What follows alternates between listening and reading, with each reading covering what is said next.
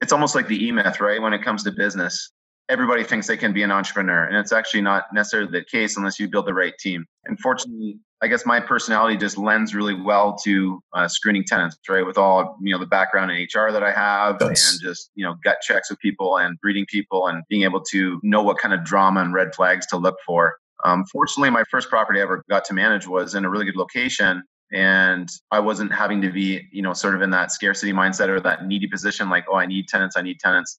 So i think the biggest advice i could say is like know your avatar like know who your ideal renter would be you know someone who has stable income stable job they're not leaving their previous place because they're getting evicted or just a ton of drama right so mm-hmm. i guess i've just always been clear like who is my ideal avatar when it comes to a client in student works painting mm-hmm. you know you don't want someone that's going to try to negotiate you down on price and all these other things you know people some people just can't afford our services and that's we can't paint everybody's house either right Welcome to the Leaders of Tomorrow podcast. My name is Chris Thompson, your host of the show and the head coach of the Student Works Management Program. This is a show dedicated to young and ambitious entrepreneurs and ultimately the leaders of tomorrow. Each week, we will bring you an inspiring interview or message to help you create the future you know you deserve. Let's get started.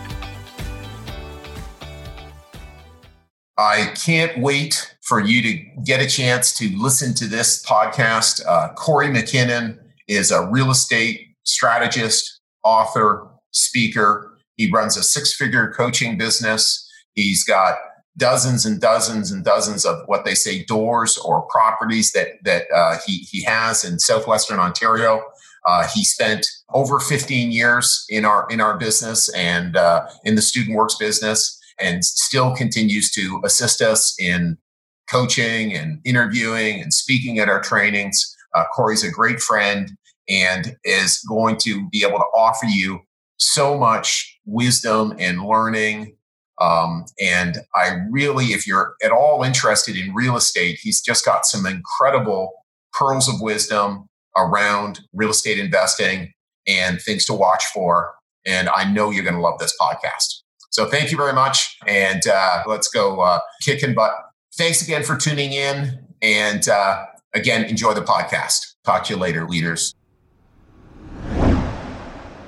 Corey, thank you very much for uh, spending time with us today. We really, really appreciate it. Um, I know you're off on uh, uh, family vacation to Arizona, and uh, you know, again, I know how much you value your family time. So, so thank you. No problem, Chris. My pleasure. So, Corey, tell me what you were like before joining our program. Yeah, great question, Chris. I, I guess I was young. I was always looking for opportunities, so opportunistic, and um, just really looking for the right vehicle to be able to plug all my effort and enthusiasm into. You know, I was always looking for.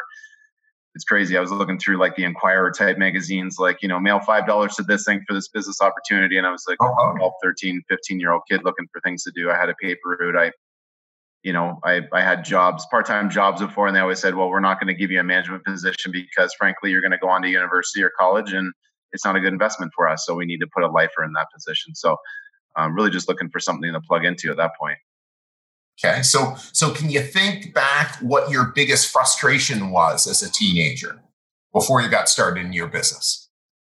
I guess just finding that right thing, you know, finding something that when you do put you know 110% effort into you're actually getting superior results in right? Like lots of times uh, i think everybody that comes into even your program can confirm that you're really just trading your time for money. So when you can trade your time or effort for you know value and results in the economy that's that's a huge game changer. So I, I guess it was just frustrating that you know it's like i thought my time was worth more than whatever it was back then 685 yeah and it was worth more and you couldn't you couldn't negotiate anymore right? Just because that's how that's how it is right? You know and, and again so commonly our young leaders find this the exact same situation and they're doing what you're doing right? For me i used to shovel snow and run a little uh, you know landscaping route that then ended up getting bigger but mostly it was like you know i want to i want to you know own my own time and find a way to make money.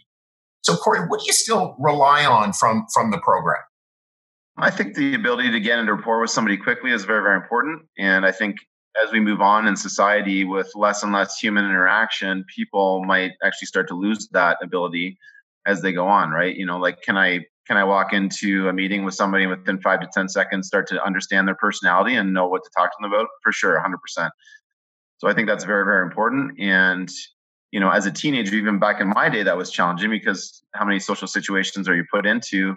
Um, I fortunately did a little bit of door to door sales and had been doing some cold calling and stuff before coming to this program. But you know, now it's like it's it's it's texting and it's you know you don't yeah. have the same kind of interaction. How do you build rapport over texting? It's not as not nearly the same. So um, getting into rapport quickly with people, I think, is very very important. And um, you know, just being being solution oriented, right? You can't focus on the problem. The problem is the object you got to go around. So just yeah. solution oriented, I think, is is hugely important too.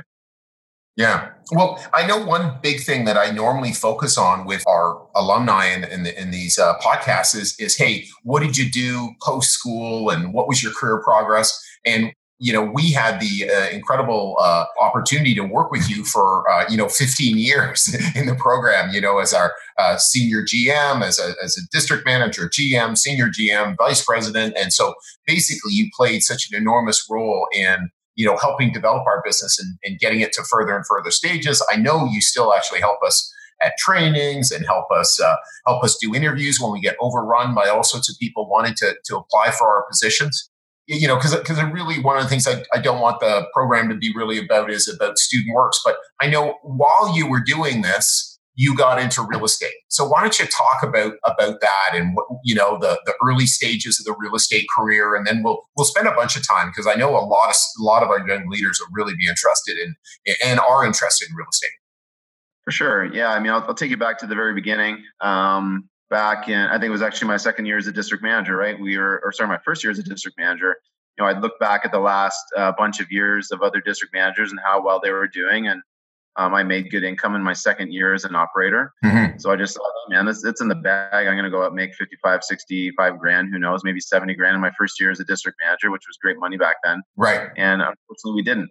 so, uh, but kind of spent like I was and actually missed a credit card payment or 2 mm-hmm. And that actually damaged my credit a little bit. So right. this person who, you know, wanted to get buying houses and all that sort of stuff actually couldn't. I had to sit on the sidelines or be in the penalty box as they as they say, um, because I wasn't willing to pay two or three percent higher interest. Right. So I, I, took that time to really educate myself and learn.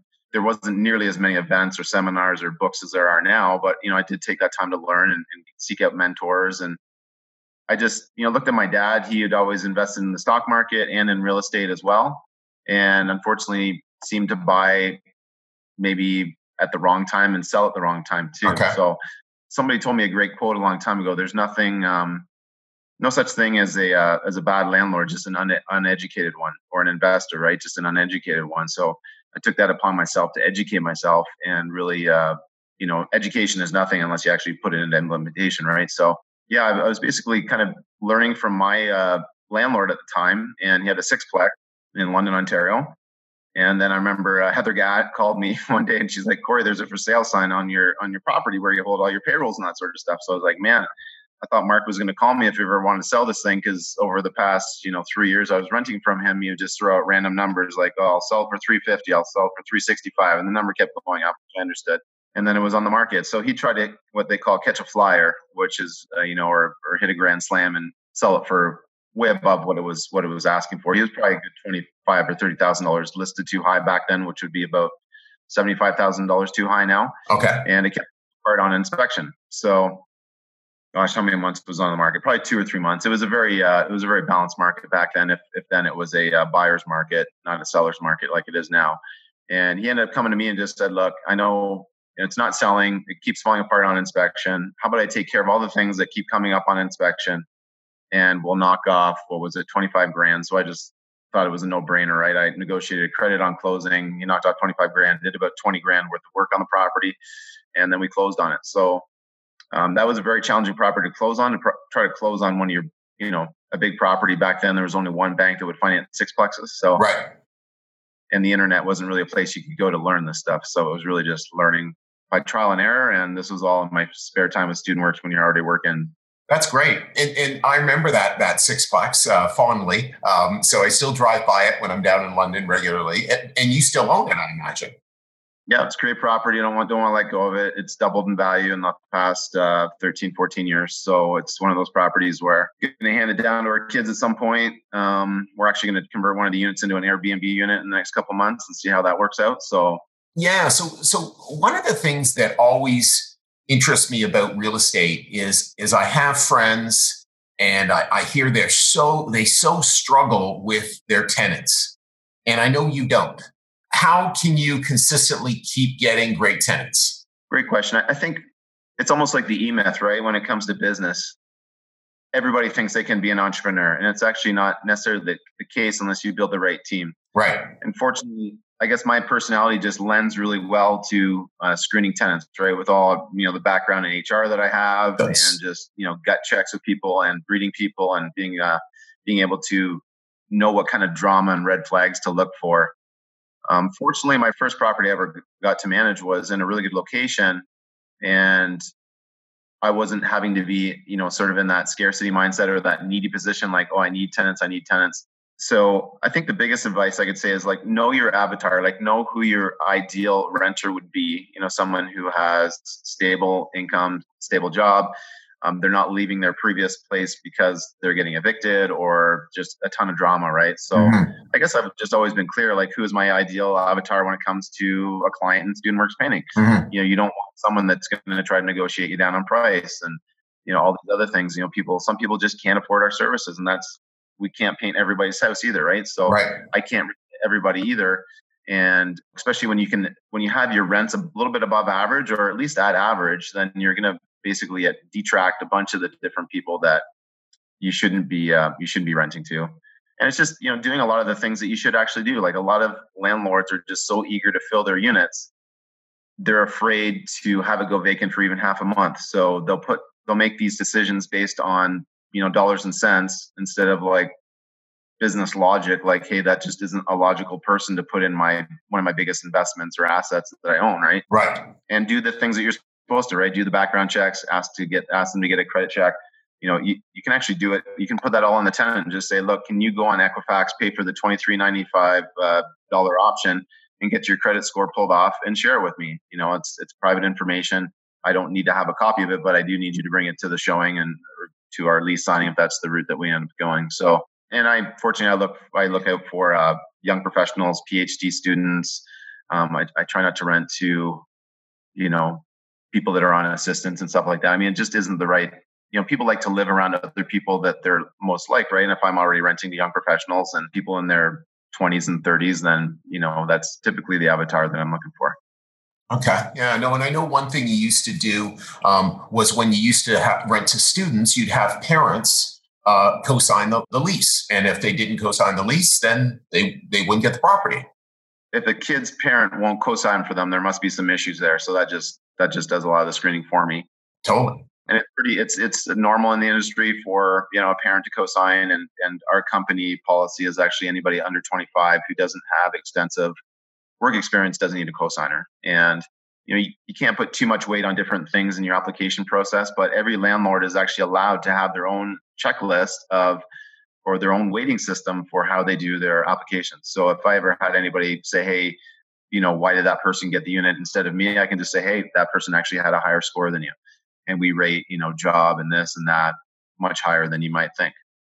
And I know as well, like, I remember having converse, conversations with you, not 100% clear. Uh, and that's why I'm asking you. It seems to me, Corey, like sometimes you actually, it's like you have a competition for people to get your place. Like you run kind of like an open house. So how does that work? That just seems to be fantastic way to way to do it. Yeah, and these these are kind of like ninja strategies, right? So I always tell people, you know, at first get really good at the basics, just like anything, right? Uh, what was that? You know, the famous basketball player coach every year it would just be like, "This is how literally how we put our socks on," right? Like just yeah, J- John Wooden, John Wooden. This is a basketball, or that was Vince Lombardi. This is a football. John Wooden. Here's how you put your socks on.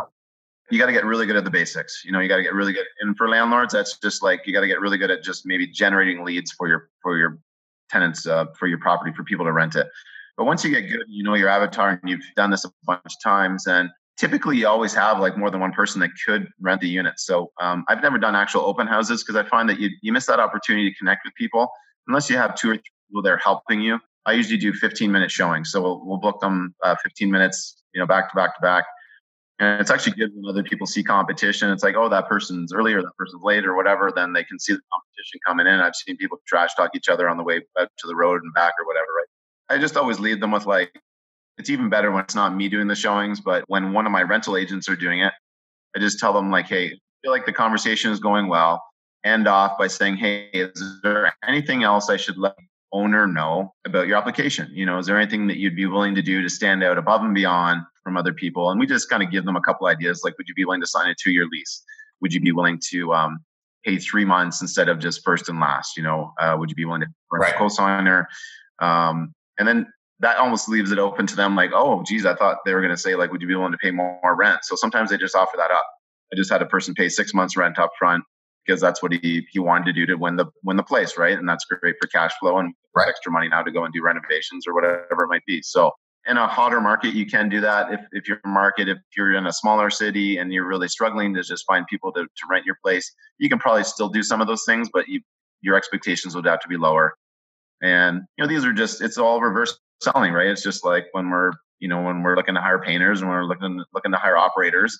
Um, you were not going after them. It's like, hey, why why do you want to do this? Why should why should you come and rent here? Absolutely, absolutely. And so, for our young leaders, uh, what Corey was re- really referring to is really one of the values of our of Student Works is one must earn the right to work here. So one must earn the right to rent one of Corey's places. But if you think about it, Corey's coming in, has invested. I've seen Corey's Corey's place. Sorry, a number of Corey's places. Corey has a lot of places, but and they're well put together. They're cared for. They're well invested. So it's like look, I put hard hard work and money into this. I'm a responsible landlord. I follow up. I, am on top of things. I know that because I've been out with Corey. Corey responds, and so it's like you're you're going to have an opportunity to move into this great place. You know, I want to get good people. What are you willing to do? And it's the same thing when we're recruiting people. You know, as as, as operators, as painters, as window cleaners. What are you willing to do? Here's all the stuff that we've invested in. Here's our brand. Here's what we're doing what are you willing to do and and the the thing is is that it does attract better people and then you run into less problems because you know corey and i have had past alumni who haven't you know sought the counseling and coaching of corey who've who've ha- houses damaged and you know wrong person in the place and just really really ashamed there really is a lot to the real estate business so first question what makes the real estate business such a real estate business, great business? And then I'm going to ask you the opposite. But what makes it such a great business, Corey? Sure. I mean, I like buy and hold rental properties because there's there's multiple different ways that you make money uh, through a longer term process with it, and you have a lot more control over that investment than let's say the stock market. Okay, so if I go and buy shares in Walmart, I can't influence what the shares of Walmart are doing. Okay, like you got to be a billion dollar game to be you know buying and selling billions and billions of dollars worth of that stock to even influence it or be on national news and, and have something really bad to say about that company for it to, to even move a little bit but with the real estate property i just like it. I can touch it. I can feel it. And i know what the bank what will make the bank uh, look at this as a higher value or property or piece of real estate if i can improve certain things right? It's pretty simple. You decrease the expenses you increase the income.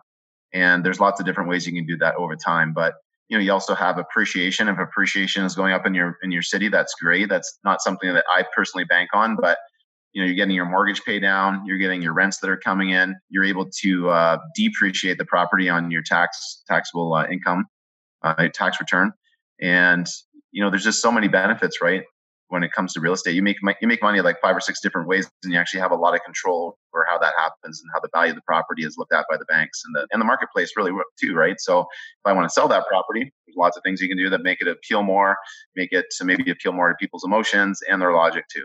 Right. And so, what makes it a challenging business? Because again, I see people who have gone into it and then gotten out of it, and it feels like they got their butt torched.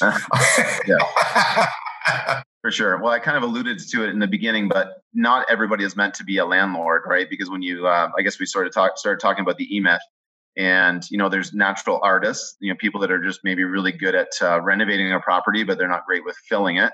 Um, there's people that are really good with the entrepreneurial side of things, like they'll have spreadsheets after spreadsheets and like way more detail than what I ever have. It's like, let me tell you to the penny of what this could make, right?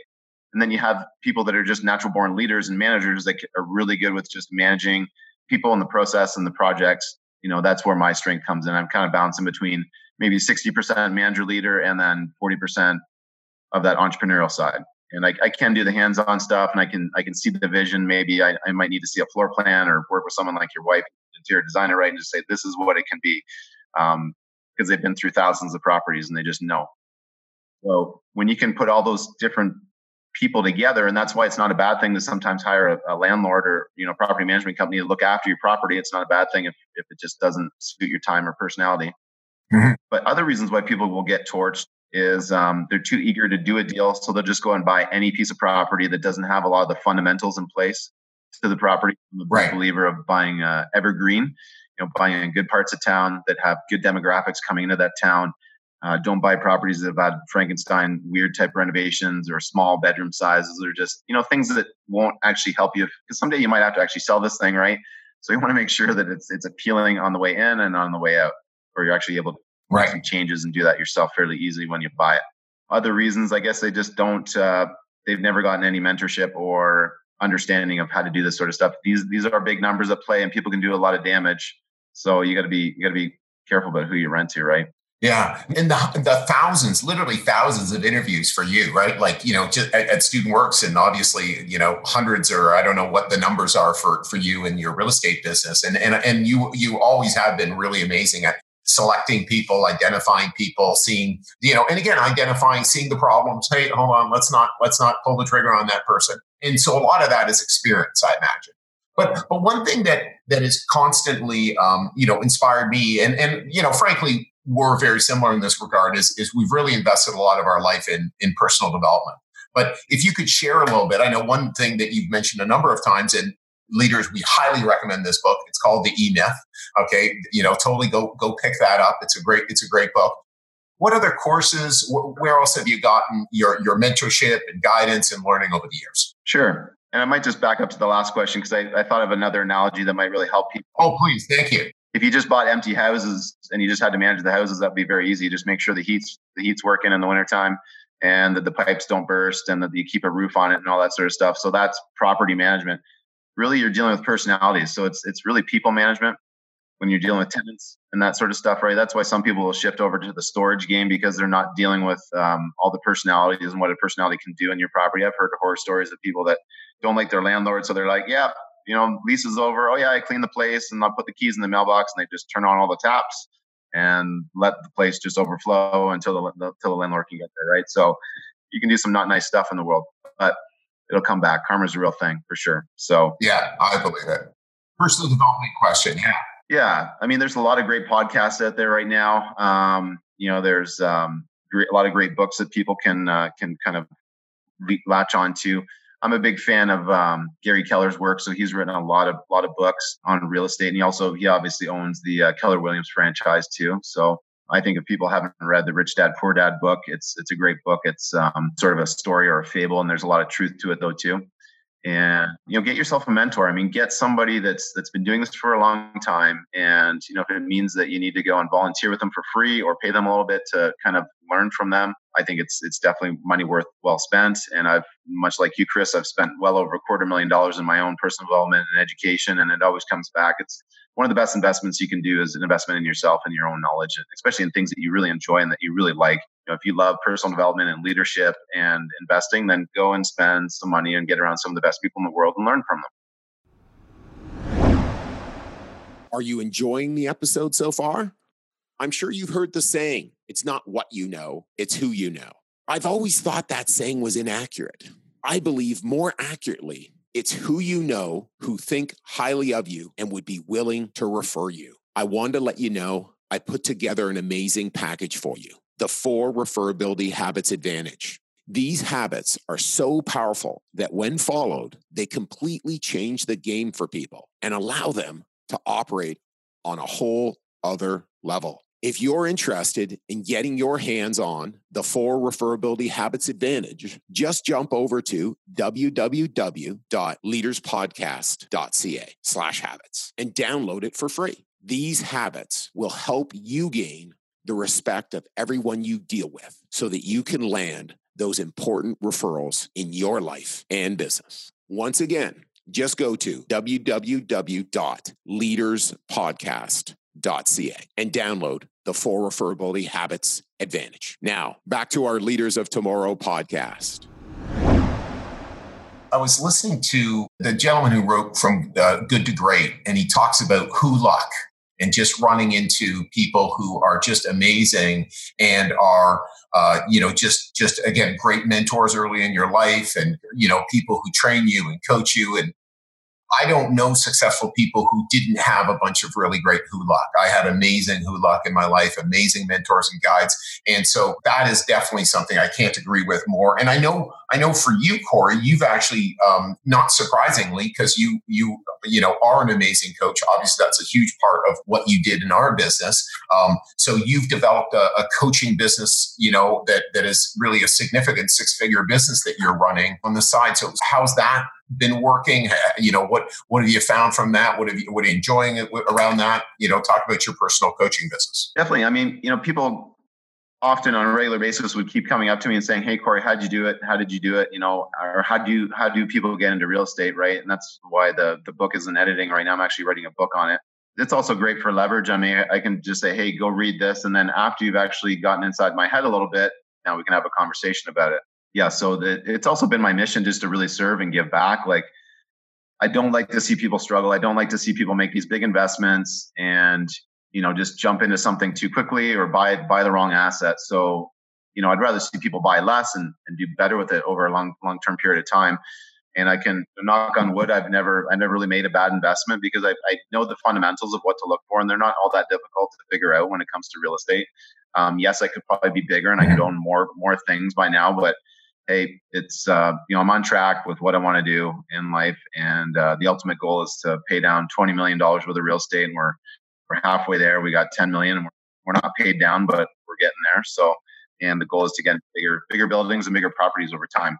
The difference that one one income property can make in somebody's life, and uh, or even two or three, right? And it, you know what these properties can do over a long period of time once you they've gone up in value, you paid the mortgage down, and there's this whole tax free component where you can you don't have to sell these things to make continue to make money at them you know over five and ten year periods which is pretty cool. Very cool very cool. Um, by the way all coaching arrangements in some way are structured around time. And so corey tries to cut down the amount of time he spends um, and cut down his income but to create more leverage right? So it really again speaks to you you know what does corey care about? Corey cares about delivering value. Yes obviously you know he takes the money he's making great money but i just wanted you know leaders to kind of capture that. It's not always about maximizing revenue at every point. It's about maximizing good revenue. And, and obviously as well, then you can have better coaching conversations. You can deliver more value. You're enjoying it more, etc. right?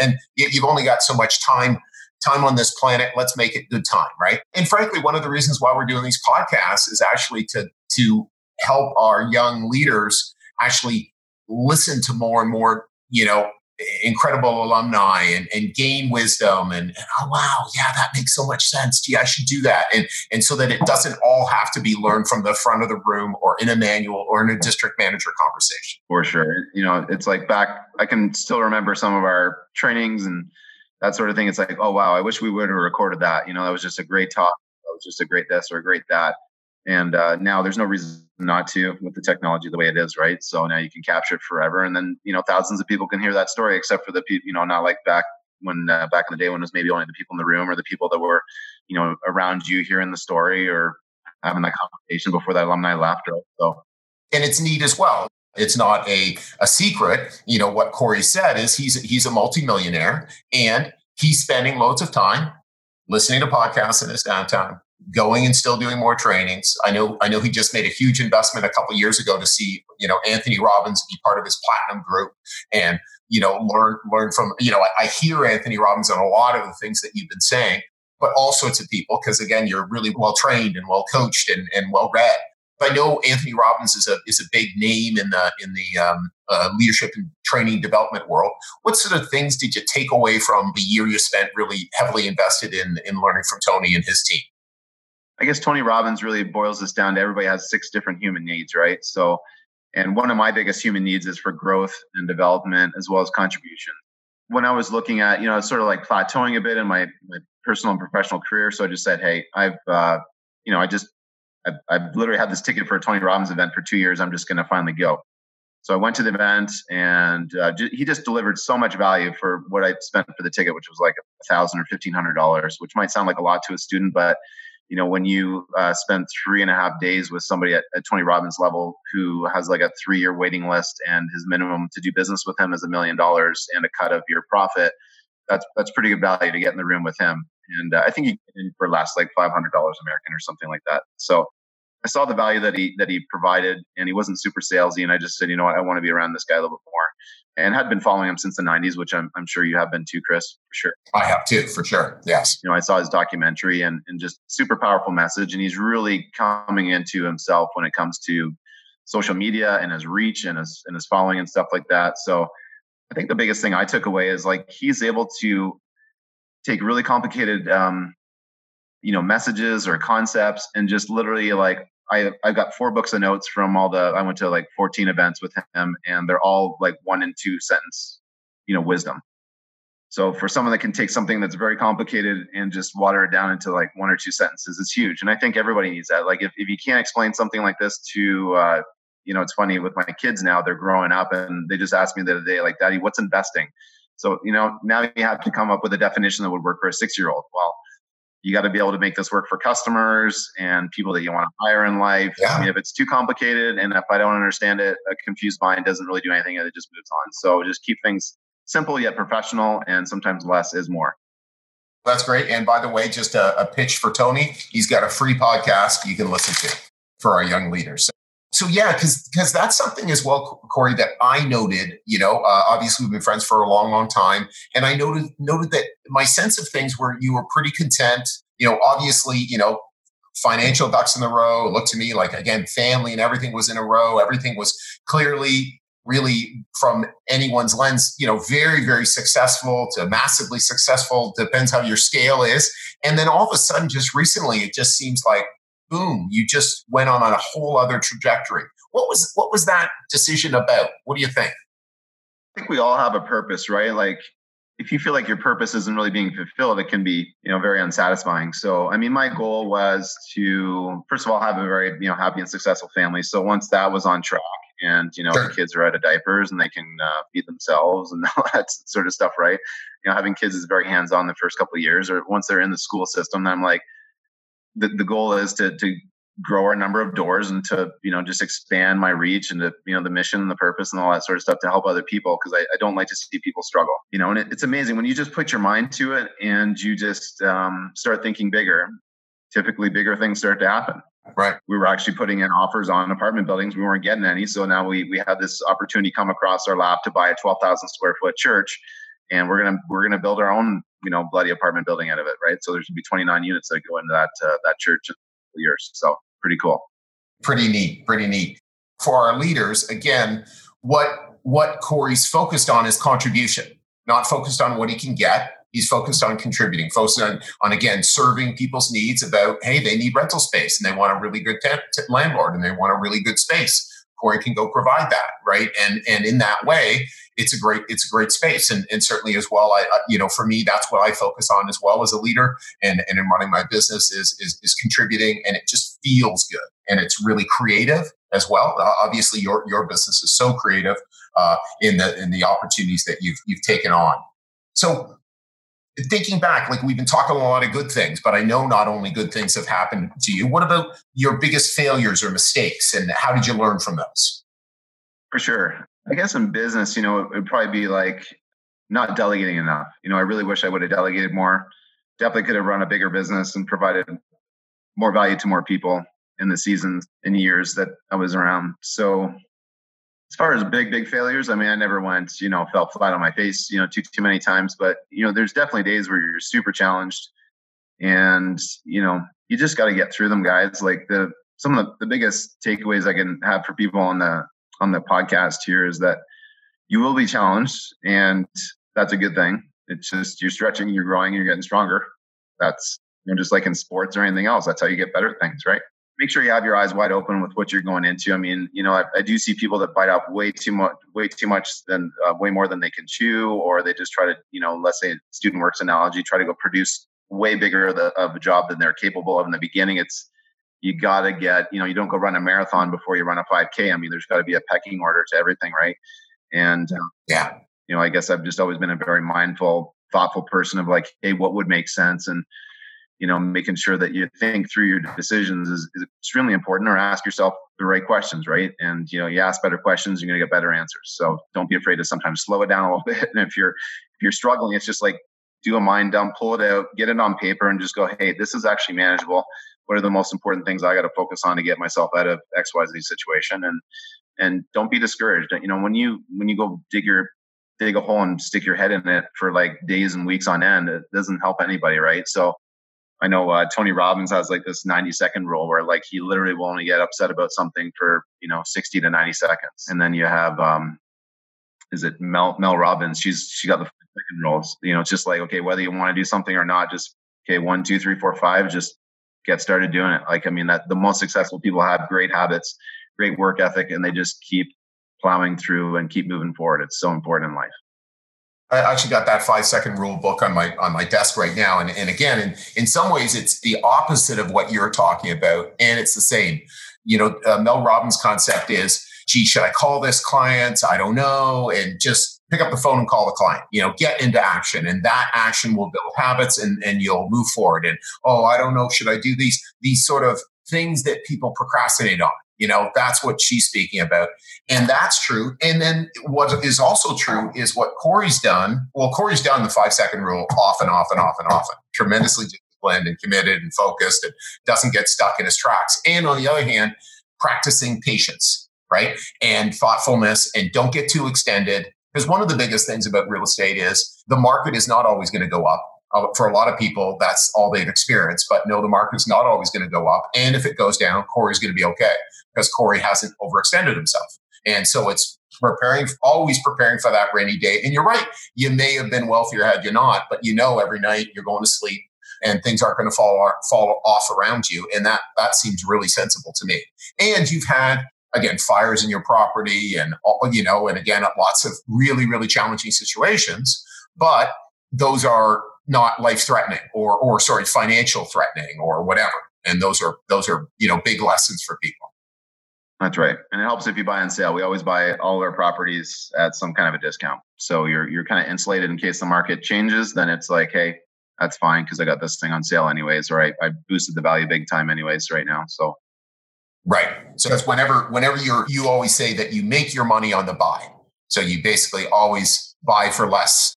You know, typically, how many properties do you look at, Corey, before you buy a property? What's what's the average? Um, it, it's hard to say, right? But I, I, always try to relate it a little bit back to photography because I, I was also heavily into photography. So there's like this two to four percent rule where only two to four percent of photographer uh, photographs will be like amazing. You know, that's that's just like they call it a framer. You know, you want to frame that one, put it up on the wall. wall. Okay. So you know, you do have to look at a lot of deals, and I guess for me, I'll look at a lot on my computer. I won't actually physically go there in person because movement actually slows you down in any. You know, for sure. Yes. You know, whether yeah. it's war or business or life, just you know, the if you're just traveling all over the place seeing stuff, it doesn't really get you much further. Um, but you know, definitely looking at dozens and dozens, if not you know hundreds, before I'll actually go and you know make I'll make offers, but not all the offers will get accepted either. So it really like that fifty right. to one, hundred to one kind of thing. Well, that's a great thing. So the same sort of thing. Hey, with the one, two percent, three percent thing, you know. And again, like you said, I'll, you you don't need to see everyone because that would be a waste of time. You know, hey, this thing called the internet, right? Here's this thing called Google you can see it and listen to it. Uh, sorry, and, and get all the information or a lot of the information there before you go out. I don't want, you know, in some of my last words there, I don't want people to always think like, oh, I got to move slow and be so thoughtful about things. It's like, I think people have to understand my personality type. Like, I'm just like, I put my head down and just like run for the finish line driver, right? Like, you know, Chris is a super high D, I'm, or sorry, Chris is super high I, like 99, 100 percentile. I'm a super high D. So sometimes I have to actually put some of these checks and measures in place to be like, okay, you know once or once or twice a week i just slow things down and just be really mindful you know ask myself these questions i should be asking right because otherwise i just hit a brick wall and just smash myself so yeah, no, and and that's it, eh, Corey. It's it's like you know for sure, and, and I definitely wanted to make sure that that's clear as well. Corey is action oriented, driven, results driven, results oriented, and at the same time thoughtful. Not going to go try to jump over, uh, you know, some huge valley and and smash. And that's why, again, the mentorship, the coaching, the guides are so important to go and say, hey, bring this to your mentor. What do you think? Am I too stretched? Okay, no, you're in good good shape. Okay, you know, again, you can go to your banker if your if if your banker's not checking off on your deal, then there's a problem probably with the deal. I remember my father taught me that. It's like, hey, if your banker doesn't think it's a good deal, it's probably not a good deal, right? You know, so you know, again, early on, hey, you're looking to get the rental property and higher interest rate. Well, hold on, maybe it's not such a good idea. Hold on, I got to get this in shape if someone was considered venturing out into the entrepreneurial world, Corey, what advice would you give them? Uh, just make sure you're ready for it. You know, like a lot of uh, a lot of people will say they want to be an entrepreneur, and I, I, think entrepreneurs are awesome, and the the world of entrepreneurs is increasing all the time, which we need more and more. We need less big big businesses and more uh, you know world uh, world leader changers here.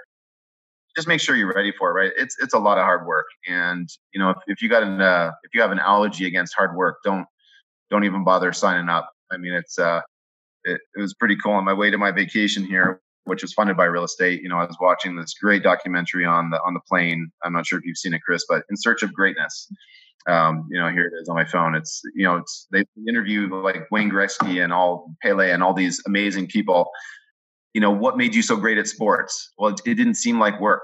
You know, it didn't seem like work. Like I would I would shoot hoops or shoot pucks until well past the sun went down it just felt like play. You know, I really enjoy business. I really enjoy having some sort of a value or a service that I can provide to other people. And if you're not the kind of person that um, wants to solve problems or deliver value, then it's probably not the right uh, opportunity for you. It's true. Uh, I feel the same way, right? It, it's not work. It's you know doing doing this. I guess we're providing a lot of value here it's not work. It's just let's talk about things. You know, take lots of calls at night, take lots of calls in the, weekend or whatever. And on the other hand, I'm also good at again being off and taking time. And, and one thing as well, just to note, I say this as just kind of a shout out to, to Corey as a as a father and his family first. I know he has a policy, does not take any calls before 10 a.m. in the morning. So he, he, he takes care of the boys in the morning and you know gets them off to school, gets all the things organized, which again is really great. And one of the advantages of being an entrepreneur. I get to choose when I work. I get to choose when I don't don't don't want to work. And if we we're always choosing work, then that's not very healthy either for sure. And so, something I learned as a franchisee way back in the day is like, if you've given it your best that day, hey, sleep well at night, put it up on the shelf. Don't let all the stuff that's happened. What, what are you going to do about an issue or, or, a challenge at 9, 10, 11 o'clock at night? Really, it's like it's kind of weird to call people at that time of the night. So don't even bother. Stop texting and just, you got to set some boundaries and just be able to put up on a, on a shelf. And um, typically your energy level dips throughout the day anyways. So how hard can you hit it at 9, 10 o'clock at night? Probably not all that hard. So go get a good night's sleep and um, just wake up and you know seize the day again. You know, it's those people that keep showing up and showing up and showing up every day. Consistency is so huge. It's it's so so important, and also making sure you have some time off too is very, very important too. If someone wanted to do what you do, Corey, what key habits would they steal from you? What's the secret to your success? I guess real estate, just like anything else, it, it is a business and it can be systemized. Um, for an outsider, I guess it looks really willy nilly. It's like, oh yeah, just all these good deals are falling into somebody's lap.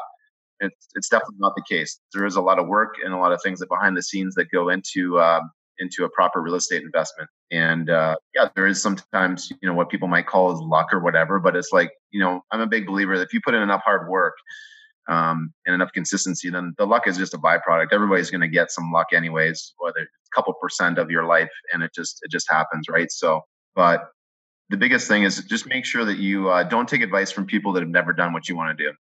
There's so many people out there that uh, there's a lot of homeowners in Canada, but when you look at how many people own two or more properties, the numbers fall dramatically like off a cliff. I mean, you know, there might be out of 100 homeowners, how many actually own two houses? It's like five you know so go talk to those five that own more than one and make sure that other one is a rental property and that they've actually done well with it and they've held it for five or ten years or something like that right? So don't take advice from people that have never done what you're doing. Same with you know in the student painting world.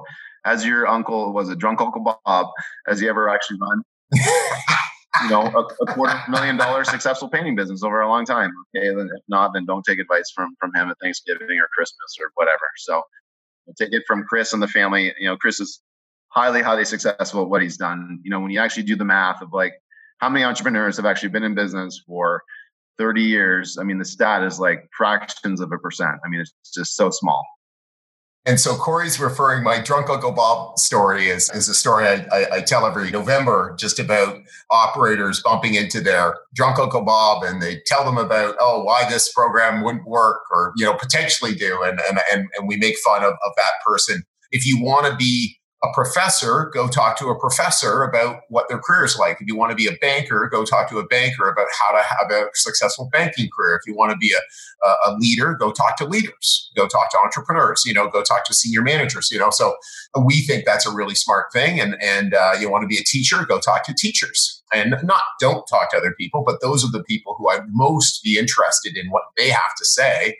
They're really successful people so that I could pursue that path. So yeah, we're we're aligned there for sure, Corey. So final question, um, and then you get to go off and hang, hang out in Arizona with your kids and, and, and wife. And thank you again. What do you think when you think of a leader of tomorrow? What comes to mind?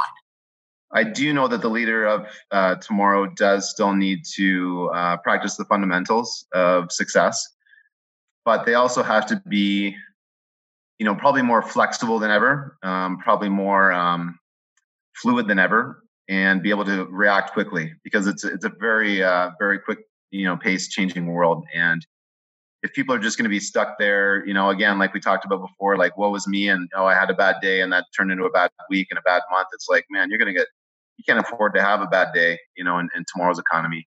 Um, you'll just get totally smoked. So it's just you know be quick quick to react and just be you know be open minded and, and, very fluid because it's uh, and you know don't don't resist change. You got to go with change and actually uh, try to be ahead of change wherever you can.